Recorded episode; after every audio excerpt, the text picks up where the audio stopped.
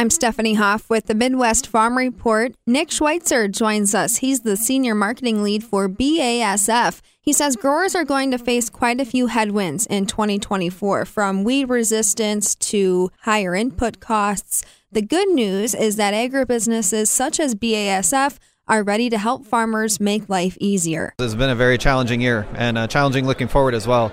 Growers face a lot of topics they have to tackle and especially in Wisconsin, you have weather volatility, right? So frost coming in, heavy rains, drought. I mean, you name it. There was a weather situation like that in the past year. The other uh, conversations we're talking about are rising input costs. Fertilizer's more expensive, input costs across the board. So workers are more expensive now. Uh, gasoline's more expensive. And that also relates also to interest rates. So interest rates are much higher. So those operating loans for a grower that are now six to eight percent interest, well, it was half that, you know, three years ago.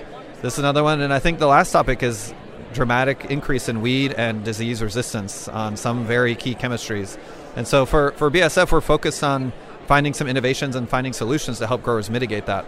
And let's talk about some of those. And let's start with one weather variability.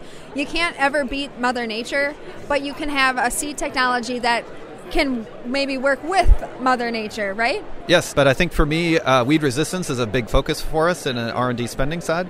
And we have two new herbicides coming out in 2024 that we plan on getting registration. The first one is Surtain herbicide, which is the next generation of our Kixor franchise. And what's different about Surtain is it's the very first uh, solid encapsulation. So it means it opens up the window for application. So if I'm a corn grower in Wisconsin and I want to use Kixor, I can now use it pre and post emergence. And uh, this is a great tool for growers because it reduces their dependency on HPPD uh, technologies and uh, that Group 27, which has a lot of resistance at the moment. So you're not dictated by we got one nice day, it's got to go on. It can go on any time. Yes, exactly. So that's the that's the big benefit there. And then I think the other one is Liberty Ultra, which we plan to get registration as well. So this would be our next generation of uh, Liberty technology. And same with this one. The difference is on the formulation.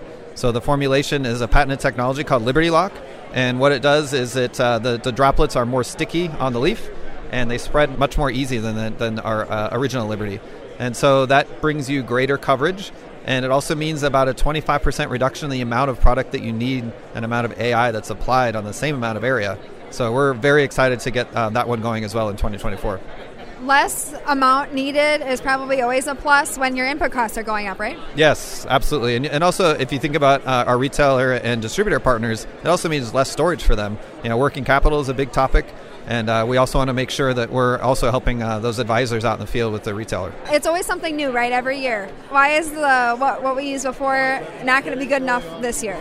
I think it's back to that disease and uh, and weed resistance. So if you think about some of our new fungicides coming out, they're actually bringing healthier plants. So when those plants face such dramatic environmental swings, they st- they tend to get into um, survival mode, which reduces their focus on photosynthesis, therefore a less healthy plant and lower yields as well.